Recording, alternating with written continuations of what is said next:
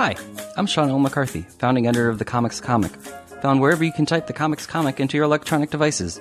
Welcome to Last Things First, the show that asks comedians about the historic lasts and firsts in their lives as their comedy careers have blossomed, from young people with dreams to adult people living those dreams, or still dreaming. Questions both big and small are asked and answered. It's hopefully both amusing and illuminating. A classically trained theater major who grew up in New Orleans and Minnesota's Twin Cities, Lyric Lewis took her degree from Syracuse and headed straight for Hollywood, where she auditioned for the Groundlings. Over the course of several years, Lewis worked her way up the ranks of the Groundlings, eventually reaching the cast of The Sunday Company. Then, in quick succession, she landed a spot in the CBS Diversity Sketch Comedy Showcase, the Just for Laughs New Faces Characters Showcase, and a role in the reboot of Mad TV for the CW. That didn't last, but she rebounded with a role in the NBC sitcom AP Bio, prompting Entertainment Weekly to call her your new comedy crush in 2018. Lewis also has appeared in FX's Baskets and Comedy Central's Drunk History. She sat down with me inside the Groundlings Training Center before season 2 of AP Bio premieres to tell me all about her comedy journey. So let's get to it!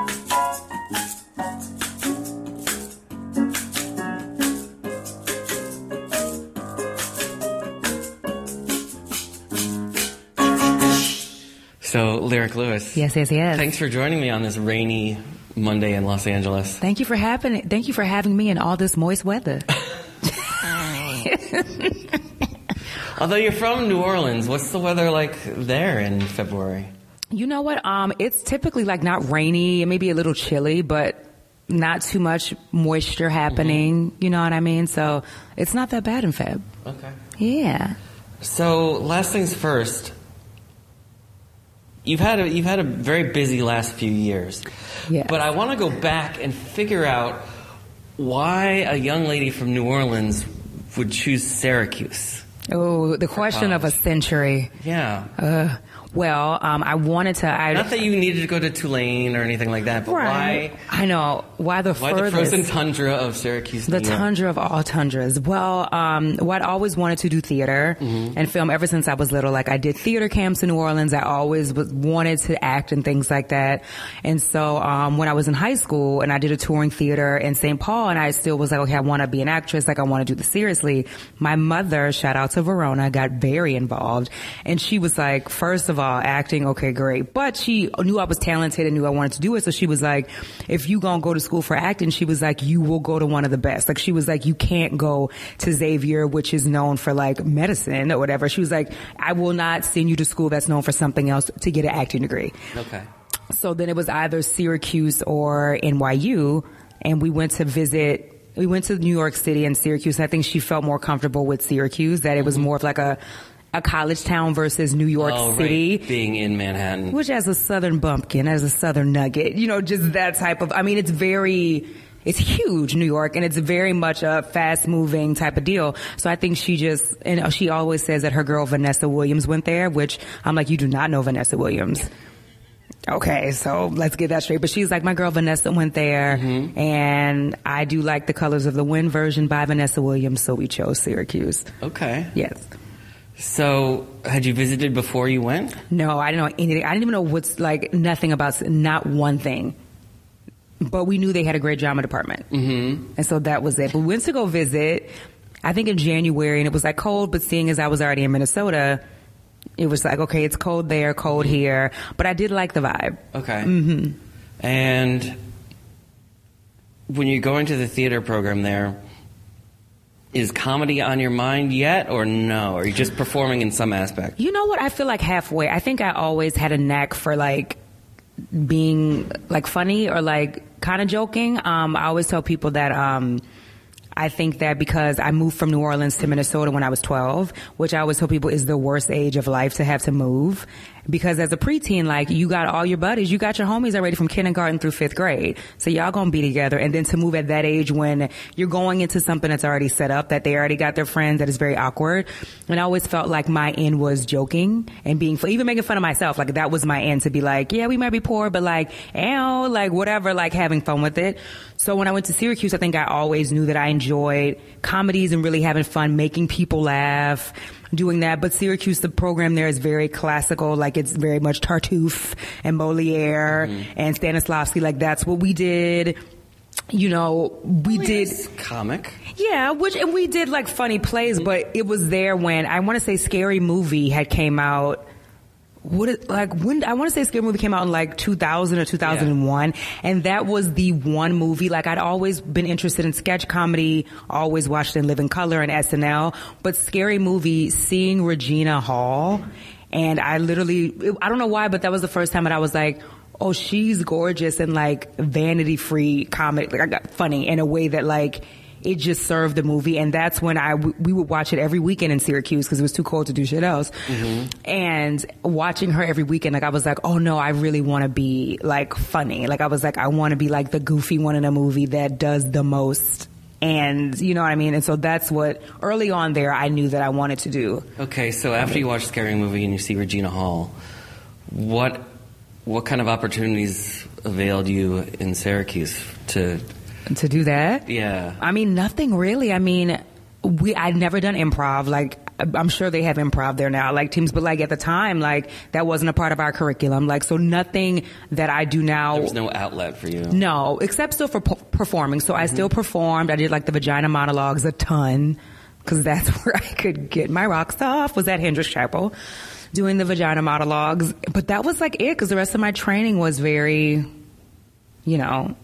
Classical based. But yeah, I knew it was uh, in there. But you know where I got it out was just with friends. Like I would do little things and MC a couple things and things like that. So that's where I would kind of get the outlet from. So when you graduate, what was the plan? Um, Go to New York City then? No. See, this is what happens. So we have alum that come back and talk to us and we have this thing called lab and it's like every Wednesday and like it's the drama department majors, musical theater, stage manager. We all get together and they just talk to, we just talk about like the business and like school. day. Yes. But it's every Wednesday the whole year. And you have to go to lab. It's like fun things. Yeah. So then, um, before we graduated, Taye Diggs came back to speak and they do that often where they'll get high profile alum to come back and talk to you. And I will never forget he was there and he was there with a former roommate of his at Syracuse. And so the roommate really wanted to just act on TV and film, whereas Taye was like a musical theater major and he was, he said he always wanted to do Broadway. And so, um, I think I asked him the question that I was like, would you just go to New York because we have theater degrees and we're supposed to go to New York and do Broadway with a theater degree since I can speak the IPA. And he was like, no. And he was like, do not waste your time in New York unless you want to do stage. And he was like, you're young, you can always switch, but he was like, go to LA first if you want to do TV at all. Because he was like, the business is not forgiving, it is not age forgiving, mm-hmm. it is not experience forgiving, and he was like, you will waste your time in New York unless you have a burning passion for Broadway. And I was like, I enjoy the stage, but I really want to do TV and film. And he was like, then go. So it was because of Taye that I was like, oh, I just have to go now instead of what we're supposed to do when Okay, we so graduate. what year was this? oh, this was 2007. Okay, so 2007. you head to LA with this inspirational lab talk. Mm-hmm. And did you know anyone in LA in 2007? Oh, I actually came in 2008. Okay, Because I went home to Minnesota for a year to quote unquote save money, which I saved none of. Okay. Because I was like staying with my mom. So my mom was like, just go instead of like trying to save all this money for LA. So you had a plan, which Yeah. save money. Save money, yes. That came only after that I was like, okay, great, I'll go to LA and not New York. So I saved very little money, Mm-hmm. drove my car from St. Paul to Los Angeles. And I knew some people that had went to Syracuse, but again, like, there's some of us, but we actually have a big alumni base. A lot of people stay in New York.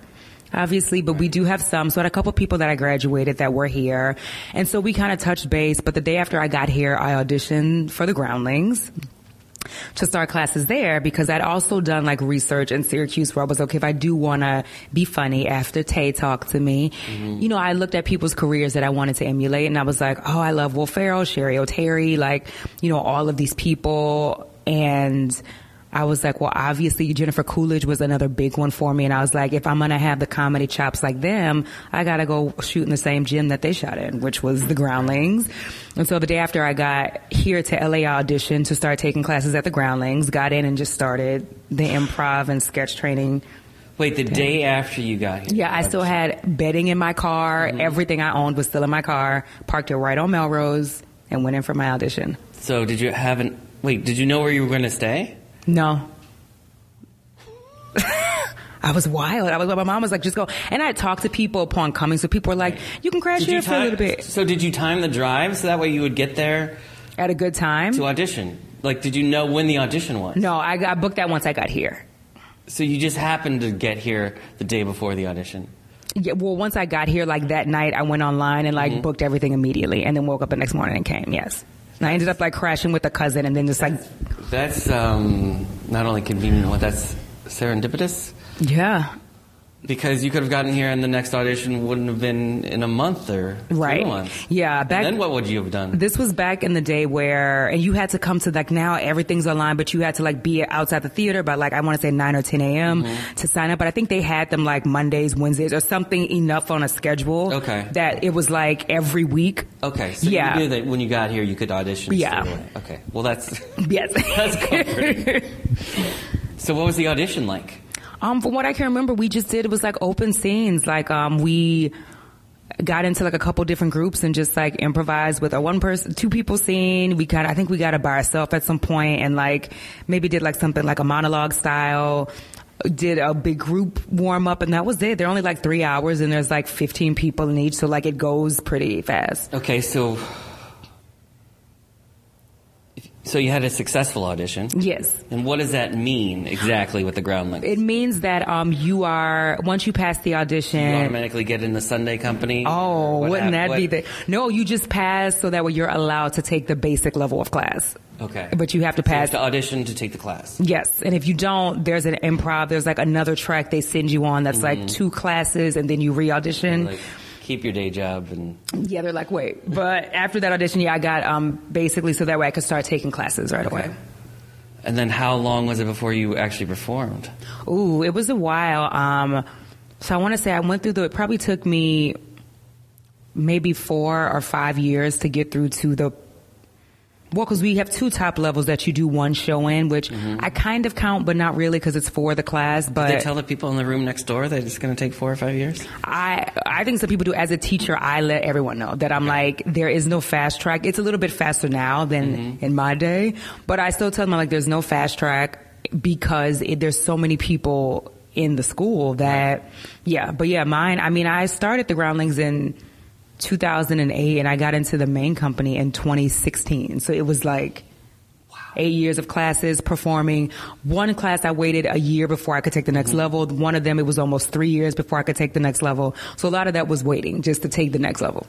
And does it normally go you get into the Sunday company first and then you get promoted from Sunday to main or is that just a different No, that is if you get all the way up there, yeah. So once you mm-hmm. pass basic, you have to pass intermediate, you have to pass writing lab, and then after you pass writing lab, you have to pass advanced writing lab. Okay. Then after you pass that from advanced writing lab is the invite into the Sunday company. How much is all of this costing? Ooh, the first two levels I want to say are around like maybe four something or five hundred bucks each. The third is going to be around six hundred, and the last is about seven to eight hundred dollars. Okay, so you're paying thousands of dollars a year for four years. Mm-hmm. Not getting unstage. No guarantee, yeah. And by the time you get there, I would say I would count Sunday Company to be the because it's on the main stage, Right. and that is, um, I think our dues for Sunday Company. I worked a job because you can either pay dues or work to offset the dues. So I did jobs for the Sunday Company to offset my dues. Okay, I was just going to ask. One, how do you, what are you doing for money that whole time? It- it's crazy because you're i mean we write i wrote about like 40 hours a week outside of sunday company. And then we have a night that we pitch every wednesday from like about 4 or 5 p.m until 1 or 2 in the morning like at very snl style. Then after you pitch all day thursday you're waiting to see what goes in the show for sunday. And then you only have thursday friday saturday to buy your costumes to rewrite everything get it to your director to get it approved to go into the show and then you don't tech or put it up on its feet at all until Sunday. And that's one time before the audience comes in. So, and besides, yeah, still having a job that you can pay rent and everything Right. else. So how are you? One, how are you just financially making do? And two, how are you emotionally, psychologically making do, knowing that you're investing all of this time and money and emotion into this career that you want, and there's mm-hmm. still no guarantee Yeah. for those first few years. Yeah. For me, it was, I mean, financially, I, I feel like I just like figured it out, which sucks because it's like I had a job that I used to have it. I worked 6.30 in the morning till 2 p.m. And so I did that Monday through Friday. So then the rest of my time was for writing and like I didn't really do anything else because I was like, I have to write me ready for Sunday. So that was my week. And then I was a manager um, at a clothing store in Santa Monica. I didn't have a car, so it was two hours there and back. So while I was on the bus. I would write. And then I literally had to juggle that schedule and meet with people when I could. But like, you don't have any free time when you're in. So like, even for significant others, like any free time is dedicated to sketch. And then emotionally and all that, it's an, I took it as like, um, I feel like I always like I, I always tell my students I took off my rose colored glasses when I was going throughout the entire program because I feel like from the beginning I always knew that it was something that I'm like no like the chances are greater far greater against you to ever get into the Sunday company or the main company especially that like the funnel is so tiny that I just saw it as me being like how many levels can I get through? So that way I can just have that versus the goal of the main company. It was just how strong can I get? So that's the only reason why I feel like I kind of stayed sane. And then I was doing a CBS diversity showcase at the same time I was in Sunday company. So that was 30 to 20 weeks at CBS and then the rest of the time right, was that here. wasn't until 2015. That was my first six months in Sunday company though. I did those at the same time. The first, which was insane. Did you, did you, before 20, before things really started happening in 2015, uh-huh. Did you try going out for pilot season? no, uh-uh, because I didn't even have rep then. It was crazy. I was here, and because the Groundlings was expensive in living, mm-hmm. that I literally was just working and taking classes. But I took that also as I flipped the the glass of milk, mm-hmm. and I was just like, I'm getting working out and getting my chops, and so I was like that. When I do go out, it'll be dope. So yeah, I was like weirdly okay with it. So what happened in 2015?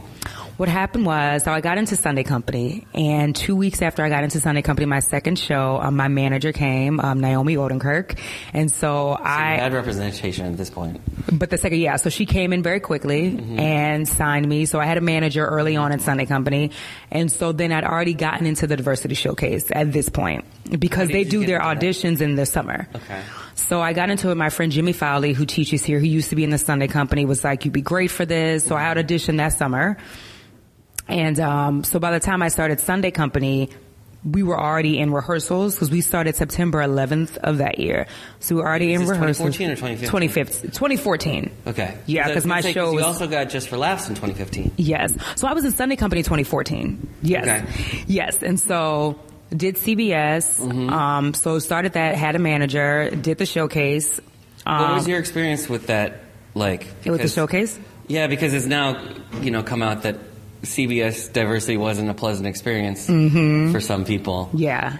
For me, you know what? It was, all right, I will say, and maybe it's just my attitude because I tend to, I feel like I gained the sweetest, most precious, dearest friends mm-hmm. from that showcase.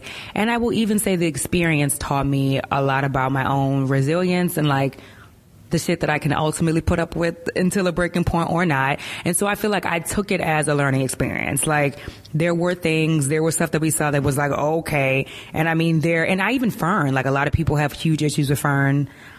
I took Fern as truly the voice of a business that I want to be in. Mm-hmm. And so I was like, for every time that she was like, ah, you guys could look kind of sloppy today. You could go to not eat a burger. Instead of being like, oh no, she called me fat, I was like, you know what?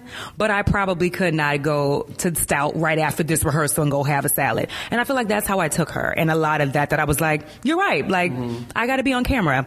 I should probably stand to lose, whatever. And I was like, you know, keep me on my toes in that way that I'm like, yeah, I'm like, you are a voice that many people have still in this industry that I work in. So I'm like, come on, I'm used to, I feel like I'm used to dealing with stronger opinionated women. Mm-hmm. So that's how I took that. So the showcase in total, I think I walked away and still walked away with a lot that a lot of people don't. Like I had a great piece that showcased me in that showcase where I got to do Viola Davis at How to Get Away with Murder. And I am forever grateful for that. Like that experience, I'm super grateful for. So yeah, I walked away with like, I mean, it was crazy, but did you end up weighing yeah. in on any of that investigation or?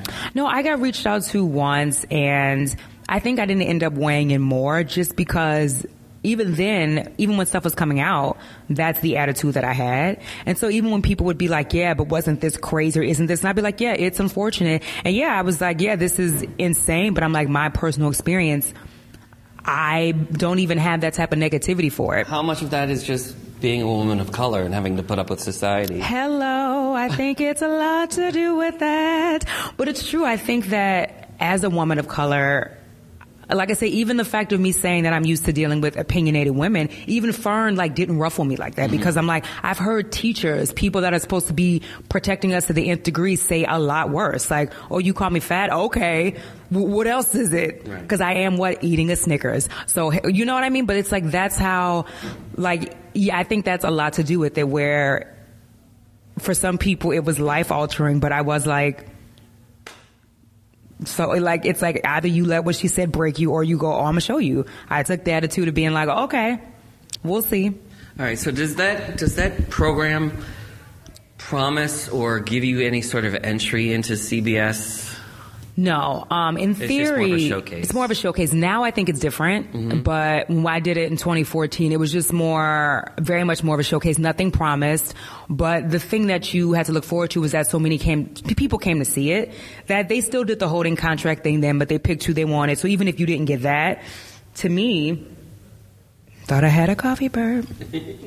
to me, um, the cool thing was just so that so many, you had so many eyes on you at one time that to me that exposure is priceless because I'm like I may not be able to audition for you all, but you're gonna see me do what I do best, not with your sides, but with with me and you for seven minutes, mm-hmm. and that's all I need. So, so having done that, how auditioning for and getting Montreal and doing the mm-hmm. Just for mm-hmm. Laughs showcase, yes. How did that experience compare? Because you're also showcasing for industry casting people. And yeah, that compared maybe, maybe the same people in some cases. Yeah. Montreal was so much fun and I think very different because with CBS, we have writers. So like even the How to Get Away with Murder thing that I didn't write that. Mm-hmm. So granted, I brought me to it, but for Montreal, it's just you and your character. So like that to me is more special because it was exactly the things that I had written. You're going to get to see what I think is funny and what I feel like I do best for seven minutes back to back. And yes, I feel like it is a little bit different because it's, it's all me out there by myself. And I loved Montreal. And that's where my agent saw me. Ah. Mm-hmm. So representation. Representation once did, again. Did Mad TV also come straight out of that, or was that a separate process? I think it was separate. Mad TV came because I did Mad TV. Yeah, I did Mad TV in 2016 because it was after I got into the main company. So it's probably like a year after that. But the casting director, um, Julie Ashman, who also like works at ton with CBS, I'd seen her mm-hmm. after the showcase and from the showcase, she saw me there. So I think Mad TV was kind of oh, like a reboot with the CW. Yeah, so I think CBS related. Yeah, so she was there and, you know, mm-hmm. that kind of hands were in that pot, but I still think it was separate enough because it was like a year afterwards, but yeah. Now, when you get Mad TV, it's a different network. Yes. It's it's a known brand. Mm-hmm. Did how did you and the rest of the cast feel going? Did you feel like okay, it's it's a reboot, but we're gonna go, or yeah, was there some trepidation to it all? I know I, you know I was friends with with most of the people who were part of the In Loving Living Color reboot, reboot that wasn't. Mm-hmm. And so, yeah, I don't know if that was like a warning signal to some of you, or maybe I think there was some of both. I think it was the idea of it was so exciting mm-hmm. at first, and like we grew up watching Mad TV, right. and you know, Mad TV, I feel like was always like the saucier SNL. So for that, I think it always was this thing of like, oh my God, we get to do this. And I don't even think trepidation probably didn't come in until you know, you think about the, no one thought about the difference of networks and like how Fox is very different than the CW. At least it was when Mad TV. You know what right. I mean? So even that is like a. And now you know a lot of things are catered to millennials and like, which I'm technically a millennial, but you hear the way that I say it millennials and like the youth and like Instagramming and making things grammable and tweetable and like sound bites versus really making something for the art of what it is. And I think when Mad TV was originally on, it was on during a time that we didn't have social media. Like you just, you didn't have to be so PC about the jokes that you told. Like, Where now that it's not the case. So I think that all of those were also in the pot of like, we can't say this, we can't do that, or we got to watch out for this, or we can do this, but maybe not that. And ooh, this is at different time slot. So it's at eight o'clock. It's not at 10. Just all of that, that then it was like, oh, there's a machine behind this, in theory, pure kind of sketch comedy art form. So from that, it was kind of like, oh, okay, this is a different show. But I still think we still, I still have fun. Um, I still got to meet some of the alum, which was great. And I was like, hey, I still got to like do a sketch show. Like I got to fulfill that dream of like, I'd always wanted to do sketch. I'm like, I still get to stay in California to do it. I still get this experience. And I think it was great to do it on a show like Mad TV for that reboot because it was very little skin in the like, you know, I didn't have to like uproot my life. Like it was here and it felt kind of still in this like little bubble of mm-hmm. safety while we were still doing it. So yeah. Now, some some people in Hollywood tell me that part of the insanity of the development process and pilot season is that even when something goes wrong, just the fact that you were in the game Yeah. allows you to move up the ladder. Like, yeah. Like selling a script, if the script doesn't get a pilot, that still improves your chances for next year. If you're in Mm-hmm. a show that tanks, you were still on TV, which means you're a hot, you're Yeah. a hotter commodity than someone who wasn't on TV. Yeah. Did that play out for you like that? I think so. I feel like because yeah, after Mad TV wrapped and you know, I just knew that I was like, okay, obviously I'll do pilot season, and that's all I thought. And I went in so much earlier than the year before, and it was like producer sessions, and like it automatically, like I was like, oh, like like I was testing for pilots like January of the year I got AP, but which is like super early. Like most people won't test until like March. But it was that early that I was like, okay, like, thank you, Mad TV. So I do think it is this thing of like, oh, you've been on a show and you were a regular on that show. So now we can trust you to throw you in these other slots. So how how quickly in the process did you get AP Bio? Quick, I think I knew by Valentine's Day of that year and we had just went in, I want to say like January 20 something. So like I knew within like two weeks after I initially first went in. Cause there was another pilot in the wings that really wanted me, but I really wanted AP. I'm sorry, I keep saying Did that did that other pilot get picked up? no. Ah. And so, um, because NBC, because our creator found out about that pilot, they were like, they really want to test her. And he was just like, this is the only Steph. We're just going to snatch her up right now. So it was pretty early. Was that Mike O'Brien or? Yeah. So when you're on a so when you get a pilot, it's created by a guy who was from SNL, mm-hmm. and it's got Lorne Michaels behind it, and it's got like Patton Oswalt in the cast and Glenn Howerton from It's Always Sunny. Well, they came later. You were cast before them. I was cast first. Nice. And then we came, but even still from the EP side, Did you did you feel like well this is even if this other pilot wants me, this one has a good chance of going just because Well, yeah. of who's Well, even regardless of the going factor, because I knew that, you know, even the names of names, mm-hmm. still pilots won't go or whatever, but I just was like, this is the comedy f- bosom to be laden inside mm-hmm. of. Like, I'm like, Lorne Michaels, Seth Meyers, Shoemaker, like, Andy yeah. Singer, like all these people that I'm like, this is 30 Rock, like these are all these iconic shows on NBC that I'm like, I just want to rub elbows. Like, I, I was like, I just want in for them to have been like, oh, she read for us. Like, that was my initial thing was like, I just want to read. I just, I have to read. who you are. Yes, that was it. I was like, I just want to be on the radar. Like I kind of am, but I'm like, I need to sit in person and have them like mm-hmm. make eye contact. And so then once we got, once I got at it and then they started rounding everyone out, I had met Mary and Jean just from like the audition processes and I like loved them. So I was like, oh my God, like I can play with these girls all day. But then once they started to round up the cast and we got Glenn and we got Patton and it was like, oh my God, like, like I was like, I'm so happy that like I trusted my gut.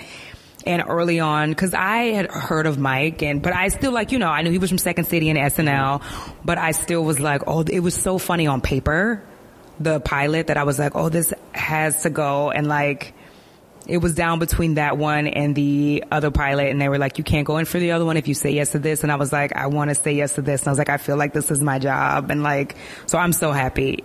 Yeah. So it you know it, it debuts at mid season mm-hmm. and mid season shows don't always have a great history. Mm-hmm. You would just come off Mad TV, but you feel really good about how funny this is. Were you? Did you have any kind of reserved feelings of like not wanting to to get too emotionally involved in the success of the show, having been burned? No, because you know what? I feel like no, because I think I didn't even take Mad TV as a burning. Mm-hmm. Like I took it as something that I'm like, I think it served its purpose, and I think that like that was the most was those eight episodes, and like that I think it released me to do this. So I took that as like a you. Because right, if it had kept going, I would have. Ne- yeah, so I, I, take it as that, that I'm like, thank you, Mad TV, for giving me eight episodes that I can look back on, but thank you for releasing me right. to this great job. And so with AP Bio, I think a little bit like I was kind of like, oh, we'd be bummed if it didn't come back, but it was so great and so fun that I'm like, to just have this magic in the can at all you know, I was like, oh, I think it's so great. But even now, like we wrapped on Friday and I'm like, ah, just give us a season three already. Tell us today. So yeah. Can you have a sense I know it's so. It can be difficult at times when you're in the bubble of of a production to know how it's going. Yeah. Because I've seen footage from movies that are horrible, and everybody's having such a great time making the movie. Right. Is there is there a way to know like? I don't making season two. Like, oh yeah, we're definitely we're going to be around a while. This is no, because I feel no like this can't. There's even really good shows that got canceled. Like there mm-hmm. are shows that are great on TV that people are like, what? That like are genuinely good. So I think because there's so much that goes into it. Like I feel like my barometer is Mike O'Brien. Probably, you know, I think mm-hmm. Mike is very honest. It's his show, and I think he's the first one to be like, oh. But he, the fact that he's relaxed and feels great, and when we see our execs at every table reading there laughing out loud, like even that, that I'm like, we know we have a good show. Like we know it's funny enough where like in the room we all can laugh and clown about this together besides just us who are shooting it. Mm-hmm. But in our directors, we have so many directors that just like, you know, don't have to, but like are just like, this is like, they love the show. And so I feel like from that, I don't know, I feel good about it. You know, I feel like, wasn't it The Office that was a mid-season show for NBC? Mm-hmm. And we see where they went. So I, that's my juju. I'm like, The Office was mid-season. Parks and Rec was mid-season. A lot of them were mid-season that like, I think yeah, a cult following mm-hmm. and like slowly grew. So that's why I feel like AP Bio will be one of those that was a mid-season, but it becomes a culty classic it's smart. You know what I mean? I feel like a lot of feedback we get is that they love how smart the show is and things like that. So now you mentioned the the millennials. Mm-hmm. So is there part of you that when the, when the episodes roll out, you're gonna are you gonna feel any sort of like pressure to push it on social media? Not pressure. I think for this season because I like it's so funny that like I'm gonna be excited to for probably for the first time in a long time excited to do a push.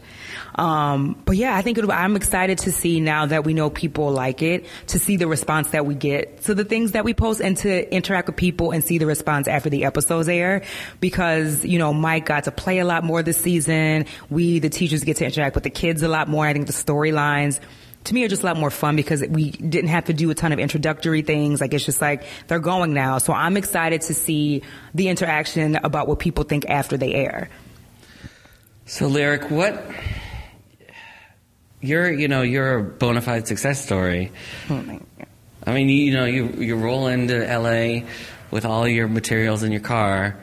You audition yeah. for the Groundlings, and then you put in the blood, sweat, and tears and money for years yes. and years. I keep joking with them. I'd like a refund. but eventually, it pays off. Yeah. So what? Have you gone back to the Syracuse to do a lab talk or? No, not yet. I do a lot with, we have a huge alumni base here. So we have a separate section mm-hmm. that's just Syracuse University in LA. Okay. So I do stuff with them, but I do like comedy talk backs or like we, they had one about women in comedy that I did and uh, we had one diversity and inclusion one that we did not that long ago, but I have not gone back to the tundra yet. So when you go, when you go back and you talk to a, a young 20 year old mm-hmm. who's studying, who's asking the same questions you were asking. Yeah. What are you going to tell I that young woman? I'd probably tell her the same thing mm-hmm. to trust your gut because we have a gut for a reason and to just, yeah, wherever her focus is to go there unafraid if you want to do TV and film, go to LA. Like it's the, I mean, it is where it is. You know what I mean? So go there. Don't be afraid. Don't be scared. I would don't even go home for a year and save money. Like I did. I would even cut that step out. Go directly there. Go there. Start networking. Work your little day job. I will tell her it will be shitty, probably for a couple years. If you're looking to make it in a couple years, and you shouldn't be looking at this business anyway, because it's not a quick one. And I feel like anything you do just for the money or the fame will never happen. If you do what you love, then money and all of that and fame will fall into play after you are genuinely doing what you love to do because everyone else will see that and they'll want to hire you because you're just enjoying it and you're not there for the wrong reasons. So that's what I would tell, just to follow her, follow your instincts with everything. Ooh, I'm like, hmm, that's for the next story. well, Lyric, thank you for sharing this story. I look forward to hearing the next story sometime the soon. next story, yes. Thank, you. thank you. Thank you.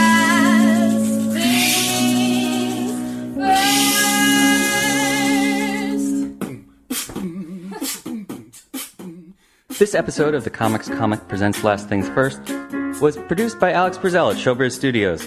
The music by Camille Harris and Shockwave, logo by Giggle Chick.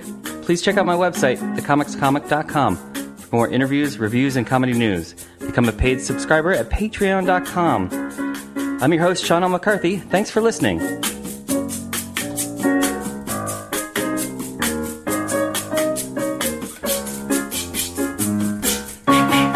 Last things first. Last things first.